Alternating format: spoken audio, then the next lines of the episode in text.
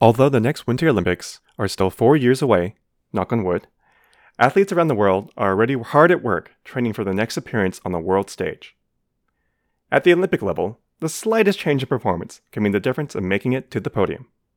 While some athletes have taken to performing pre event rituals or wearing lucky socks, new research suggests you should be more concerned with what you're swishing in your mouth. Open your ears and mind, and let's chat about that.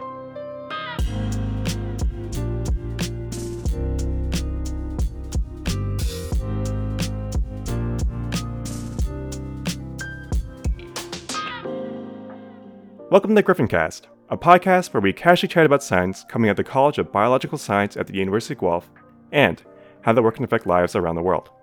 I'm your host, Michael Lim. With me today for a special dual guest episode is Dr. Lawrence Spriet and PhD student Danielle Nyman. We'll be chatting about their recent study looking at how male ice hockey players improve their on ice performance by rinsing their mouths with some carbs. So, welcome, Lawrence. Welcome, Danny. Thank you. Thanks for Thank having you. us. So, to introduce yourself, can you briefly describe what your research is about, or I guess what piques your interest when you're talking about human health and nutritional sciences? Okay, well, I'll start. Um, I recently retired, but I've been uh, a professor in uh, human health and nutritional sciences for 36 years. And I guess uh, I've been very interested in things that you might consider to be lifestyle. So, movement, exercise, and nutrition. And for most of my career, I did a lot of work uh, studying or examining the regulation of metabolism, or how we take fuels and make energy, mainly in the skeletal muscles that allow us to move. Uh, another arm of my work has always been taking that information and trying to apply it to sport, and a lot of times elite sport, because clearly elite athletes have uh, are pushing the limits in terms of what muscles can do, uh, the nutrition they require, and so forth. And that's really what kind of led to this this line of work that uh, Danielle did. Yeah, and uh, pretty similar to Lawrence. Um, definitely haven't been at it for 36 years, but um, I started volunteering with Lawrence's lab in the third year of my undergrad. And um, that really built on my fascination of just like how we can manipulate the human body to improve performance, whether that's like acute with like nutritional strategies, like we're going to talk about today, or more chronic exercise. Um, I'm really interested in how we can kind of push the limits of human performance. So that's how I got started. And then that spiraled into an MSc. And then now I'm doing my PhD in the field as well. That's exciting. So, for this particular study, working on, I guess, ice hockey performance, was it like a joint effort in deciding what you wanted to study and how you would study it, or Yeah, so I've always loved ice hockey. Like I grew up playing it, and um, how I started volunteering with Lawrence's lab was his master's student came to our class to recruit hockey players for her, his study at the time, but it required male AAA players, and I'm neither of those things. So I asked if I could volunteer. Um, so that was a goaltender dehydration and thermoregulation study. I really enjoyed that. And then I got involved myself with my fourth year project, which was actually an athlete monitoring project with the Gryphon women's rugby team. So then my thesis research combined both those ideas where we were looking at some nutritional strategies in hockey, but I really wanted to bring in like that athlete monitoring component. So that's how I came up with this research idea. But Lawrence is the number one hockey guy around town. So that did have a big part of it. And I just so happened to really like it. how about you, Lawrence? Yes, I guess it goes back quite a ways, actually back to about 2005, because I was actually approached to Oh. start doing start doing sweat testing, if you will, with uh, elite hockey players, basically measuring how much uh, uh, elite uh, ice hockey players sweat and whether they do a good job of putting the the fluid back into their body. And um, over the last 10 or 15 years, I would say that uh, it's commonplace now for ice hockey players, whether they're elite or not, to be rehydrating on the bench all the time. And uh, whereas 15 years ago, when we tested half of the players would let themselves get more than 2% of their body mass lost during hockey. And, and in most stop and go sports, if you lose 2% of your body mass, your performance starts to decrease. So we try to prevent that. But now when we test teams, sometimes none of them get near that. So I always joke with my students that we have worked ourselves out of a job because the the maintenance of hydration during ice hockey, you know, for the elites is pretty much there now. And the new challenge is um, trying to teach them about the value of carbohydrate because carbohydrate is really the primary fuel you use in a sport like hockey. So that's sort of how it evolved. So speaking of kind of advancing the research and looking at how ice hockey players are hydrating themselves, you recently published a study titled Carbohydrate Mouth Rinsing Improves Overtime Physical Performance in Male Ice Hockey Players During On Ice Scrimmages. So, to begin, for audience members, could you describe some of these terms like overtime and scrimmage, what they mean in terms of activity and the sport? Sure. So, I think most people realize that hockey is played over 20 minutes of stop time, where the shifts are quite short but very intense. Uh, in the National Hockey League right now, the overtime is time tacked on to the end of the game if, if it's a tie. They are using a version of overtime where it's three on three players, not five on five, and they play for five minutes. And if they don't score, then they have an actual shootout, which is basically each team gets to take a penalty shot on the other team. And at the end of three rounds or four rounds or however many, many it takes, whoever has the most goals wins the game. Uh, the other term that we use a lot in the paper is scrimmage. Basically, what scrimmage is, is sort of an unofficial game where you're playing against each other. And in the case of Danielle's study, mainly because of the COVID restrictions, we played three on three hockey. So it was simulating the NHL regular season overtime. And um, so that's why we didn't call it a game, we called it a scrimmage. Uh, okay. Do you have anything you want to add on to that, Danny? I'm not sure if Lawrence mentioned, but um, hockey is unique in that overtime is a winner take all, most commonly referred to as a sudden death format, where hmm.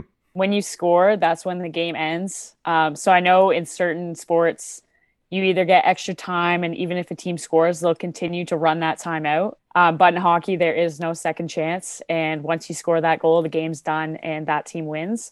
So that's like why we put so much emphasis on the performance in overtime is it can really make a huge difference not only on that one game but in a playoff series or in a season those overtime wins can really start to add up. So you kind of touched on it a little bit but depending on the flow of a game obviously these ice hockey players win these short 15 to 20 minute rounds essentially are facing moments of high intensity activity. So you know rapidly accelerating breaking grappling each other body contact. So Although human bodies can use a variety of different types of energy sources, like, say, fat, what makes carbohydrates so beneficial for these types of high intensity activities? Well, that's a great question. And uh, there's a couple key things about carbohydrate that people need to understand. And that is that you can mobilize carbohydrate and make energy from carbohydrate much, much quicker than you can from, let's say, fat or even protein. Um, the other big advantage of carbohydrate is essentially when we talk about making energy or adenosine triphosphate, ATP, there's really two ways you can do it. You can do it by combining with oxygen and producing um, ATP in the mitochondria of your cells. And we refer to that as aerobic metabolism uh, or making energy with oxygen. And hmm. that has quite a high capacity, but it's a little bit it's a little bit slow to turn on. It might take 30 to 60 seconds for you to reach where you want to be when you start exercising. But the cool thing about carbohydrate is that you can also use it to make energy without oxygen or the so called anaerobic metabolism. And we, we associate anaerobic metabolism by and large with the ability to make ballistic, quick, powerful movements or sprinting. So if I'm standing on the ice and I decide to start to skate as fast as I can, for the first few seconds, the majority of the energy will come from anaerobic metabolism because aerobic metabolism takes a bit of time to turn on. You know, the bottom line is uh, carbohydrate is your high intensity energy, whether you're working aerobically or anaerobically, or most commonly with a little bit of both.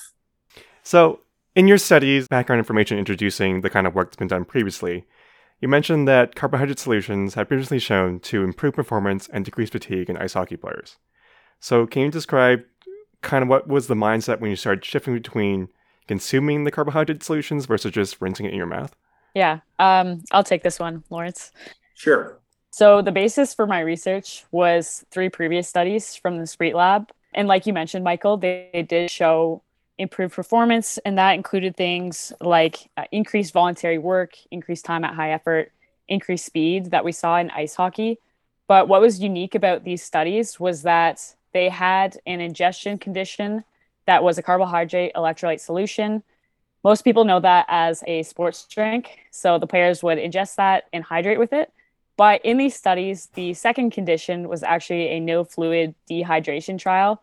So the participants were purposely left to mild dehydration, essentially. From the findings of those studies, it kind of left this gap of where the performance was coming from. There was a performance improvement with the CES, but we didn't know if the performance enhancement was due to actually hydration with the CES, whether it was ingestion of carbohydrate from that solution, whether it was oral exposure to that carbohydrate, or whether it was some combination of these factors. So then my research wanted to build on those studies and look at everybody being hydrated hmm. and then just introduce one of those factors, which in this case was oral exposure to carbohydrate, and seeing if that had any effect on performance. So in your study, uh, you used a specific brand of sports drink, name redacted for I don't know the sake of being fair to all sports drinks out there, uh, for both the carbohydrate rinse and the placebo rinse with the placebo being a zero calorie version. So, do you think if you use a different sports drink or maybe a different flavor, for example, would there have been different results? And what about doing something, say, which is juice or like a simple syrup or a honey drink that also has carbs and sugar in it? So, in this study, we used our carbohydrate condition, which was a conventional sports drink, and then we also used a non caloric version. And this was a placebo, so it looked the same and it tasted the exact same and actually, I think it was out of 48 different questionnaires we had, only five participants were able to cor- correctly identify whether they had the carbohydrate or the placebo condition. And I don't think we would see any different effects with a different sports drink. Purely, what's most important is actually the presence of carbohydrate, mm. which I think we mentioned a little earlier. But that's what matters. It's not the sweet taste. So, in those early studies, when they had participants mouth rinse, with something like sucralose, for example, which is the conventional non caloric sweetener used in the placebo sports drink, it doesn't have any effect um, similar to the carbohydrate condition on the brain. As long as the other sports drinks, other brands had carbohydrate, I wouldn't matter on the flavor, um, the sweetness, color, consistency. Most of that wouldn't matter. It was just the pure presence of the the carbohydrate itself. That being said, though, there is an ideal concentration for a sports drink, hmm. and that's 6% carbohydrate. So I think if you want to take like uh, a separate approach and try and make your own sports drink, like you mentioned with like syrup or honey, again, it would have to be presence of that carbohydrate to have a positive impact. And then two, you would want to be careful of the quantity of carbohydrate you're putting in that fluid. As we kind of hinted at throughout our discussion so far, your study reveals that players with carbohydrate rinses performed better during overtime in terms of factors like increased peak speed. Was there a particular variable that really stood out to you that really highlighted, yes, rinsing is the way forward for increased performance? I think for me, um, the ability to reach peak speed more often is really critical. I mean, the trouble with ice hockey, of course, is there's no one variable that's going to predict success right. other than goals scored. okay. Yeah. but you know, it's it's a combination of different things, and I, the fact that uh, they were able to reach peak speed more often and and maintain it, and maybe secondly, the fact that they rated the exercise the same as they did in the non-carbohydrate trial even though in the carbohydrate trial they were covering more distance and getting more work done so they were able to, if you will, stay at it. Danny? Yeah, that was great. Um, I have to agree with Lawrence. And something that I also found really cool from our results in overtime was that when you mouth rinse with carbohydrate, you had significantly increased distance at high intensity speed. So, with our local positioning system, we were able to track speed in six different categories. So, everything from like a very slow skate up into a sprint. The distance at high intensity speed included those top two speed zones, which was about 80% and above. of your speed. And seeing that in that 80% of your top speed, when you mouth rinse with carbohydrate, you're able to skate a greater distance. And what was really neat about that in the overtime period was that the players only had three shifts in overtime, but we saw them skate up to, I believe it was 40 to 50 more meters in that very high speed zone. So the fact that they were able to accumulate that much additional distance in a very short time span, that was impressive to me, especially in a game like ice hockey where a lot of your performance and the gameplay depends on your ability to isolate yourself, get yourself room, give yourself more time.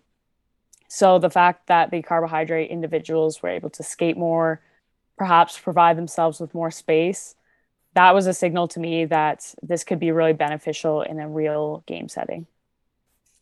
Yeah, and I think I think Michael, one of the things that people wouldn't necessarily realize by reading the study is that the rating of perceived exertion scores were really high. In other words, they were very tired. Mm-hmm. And with us being on the ice with them, and both Danielle and I playing hockey, we know exactly, you know, how that feels. And basically your body is saying, all right, that's enough. Let's slow down here. Let's let's pack it in type thing. But I think the combination of the competition and just the right fueling makes a big difference in terms of what hmm. you're able to accomplish in the overtime. So would you say it's something like the people who are consuming, or rather, who did the carbohydrate rinses, are less exhausted, or they just feel like they're less exhausted? Well, it's probably the latter. It's that regardless of the signals you're getting from your muscles that you know are associated with fatigue, all of these things are feeding back to your brain and a lot of athletes say, I don't feel very perky. I feel lethargic. Uh, you know, it's really hard to push. I can't focus. So I think that's where it comes that you're kind of ignoring some of these peripheral signals. That's a big, big thing. And I think it's even more important in the elite field where every athlete is properly prepared. They're well trained, they've got their nutrition to a peak, they're very competitive. So these are the types of small things that make a difference in a person's performance. So we touched upon it a little bit, but in your study, you you partially credit the importance of the development of wearable technology to do these kind of team player sports tests, like Bluetooth heart rate monitors, has been really important. How was this done previously, if you wanted to study team sports, or was it just not done? And do you expect more incorporation technology like this in sports studies in the future? Lawrence, you were around before me, so uh... yes, uh, that's yeah, that's a, a, a thinly veiled shot at how old I am. so um, in the in the beginning, you know, most of these types of things were done by filming the games. Hmm. And if you wanted to, you wanted to know how fast the players were going. Well, you needed a grid that you could apply over the playing surface, you know, with uh, the computer and you had to digitize basically things, you know, every second or every whatever, and it was extremely painful. And we uh, we did we did a study like that where we we did all the digitizing, looking at how much how much ice that they had skated and so forth. Um, the advent of GPS technology really pushed everything forward like crazy so and then all of a sudden in the last few years we've had this gps technology be translated into indoor sports. So we put 16 sensors around the arena and they're picking up signals from a little sensor you're wearing on the back of your shoulder pads. So we know where you are how fast you were going and how much area you covered the really cool thing is it can uh, men- it can record number of contacts where you're hitting the boards or you're hitting another player. Uh, unfortunately, you know, there's still things that can't be really measured, like the grappling, the pushing along the boards when you're trying to fight for the puck. Anybody that's mm. played hockey, like Danny and myself, that is exhausting. And yet you've hardly moved at all. It's just, you know, that's the way it is. So that's another step that has mm. to be taken into account. But I mean, I'm retired now, but one of the things I feel badly about not having worked on more is actually measuring the energy cost of playing hockey with a portable oxygen uptake system that goes over your face. The company has recently produced um, a face mask that actually measures the oxygen right in the face mask. And now they're working on measuring the carbon dioxide that's emitted so that we can calculate what fuel is being used and so forth but again, you know, it's difficult to do that with a, a, face mask on for an entire period where you can't drink and so forth. So, but I believe that's mm. coming, and there'll be other forms of wearable technology that are very popular as well. So I, I think all of these things are coming.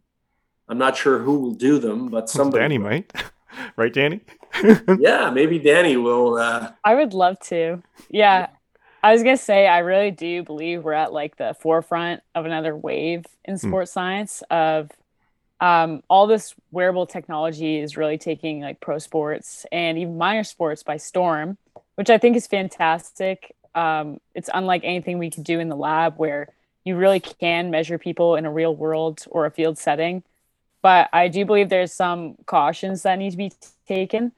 Right now, we're in this phase where we have all this data, but we're still working on describing it and understanding what these numbers mean. So I think it's just important to have that perspective. There's so much else that goes into a sport, especially a team sport, of the camaraderie and the respect between individuals, the coaching in hockey, something we like to call a hockey sense of just like knowing where the puck's going to be, knowing where your teammate is. So the wearable technology is a really good tool. Um, I think it's fantastic, and I'm really excited to see where it goes but I do believe it's just one piece of the puzzle that we have to work with. If you could go back in time and change one thing about your study, what would it be and why? Ideally, if COVID hadn't hit, I would have liked us to replicate a real hockey game even more. So we had to make a lot of adjustments based on uh, public health protocols for like how many people could even be in the arena. And based on that, we had to downsize the game to three on three. And we also played what was called small sided, so that replicates the setup of the entire hockey rink, but it was played on about a third of the hockey rink instead. So to have this be like most applicable to a real world situation, I think we already did a really good job. But having like full ice five on five would bump it to that next level. And I would like to replicate um, the overtime period as well of having we had the three regulation periods I would like to bump that overtime period down to five minutes instead because that's what mm. we hmm. see in the National Hockey League. And then two, something else would have been including more players. So we're rotating two lines, and our shifts were regulated to be two minutes long. And uh, anybody who's played hockey will tell you that is like an eternity to be on the ice. Even in the small area, that's a little better. It's a little more manageable.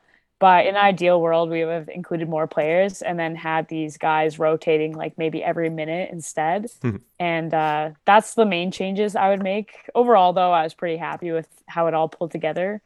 Yeah, and I would agree with that. And uh, I think that we're pretty fortunate because there's a few publications that have shown that in terms of skills and movements and things, you can replicate five on five hockey with three on three hockey quite closely.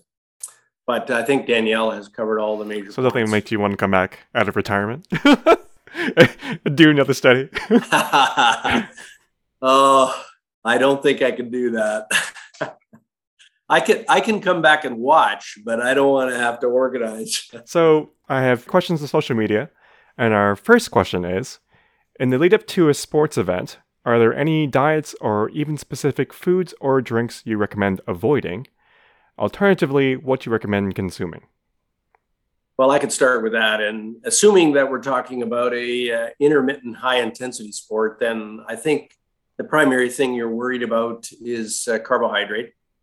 Um, typically, people don't eat a whole lot in the hour beforehand, and you know it wouldn't make sense to eat pure protein or fat in that last hour because fat takes quite a while to to um, absorb into the body and you're not going to be using a lot of, that as well. So i would i would say you know make sure that uh, you have had, had adequate carbohydrate in the days and hours leading up to the event and make sure that you're well hydrated. And our last question is there a difference between changing your diet or nutrition intake to be more healthy compared to trying to be more athletic or muscle building focused? For example if i eat more protein in my diet but I'm not working a lot. Is that still healthy? Well, that's that's a difficult one. Um, I think if you stick to the recommendations that um, are out there, where it's about 50% carbohydrate, 15 to 20% uh, protein, and then 30% fat, that is a fairly healthy diet. One of the biggest problems isn't so much about the constituents of the macronutrients, mm. but how much you're eating. Because let's face it, in North America, in Canada, the biggest problem really is that we're eating too much for the low levels of physical activity that we are involved in. So many Canadians hardly do any physical activity. So, not surprisingly, you need very little food. And uh, I read uh, pretty interesting articles saying that if you go back 100 or 120 mm. years, um, people ate just as much as we do now, but they worked physically much harder. So, you know, obesity really wasn't a common thing. Um, with respect to the diet for an athlete, um, you know, the first thing that has to happen for an athlete is they simply have to eat more because they're burning many more ki- calories.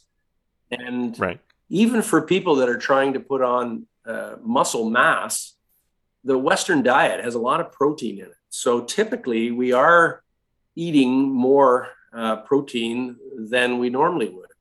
And the recommendations for protein for an average person is 0.8 grams per kilogram body mass per day. Athletes need somewhere close to double that. But when you do a dietary record of an athlete eating a healthy diet, they're getting it because they're eating more food.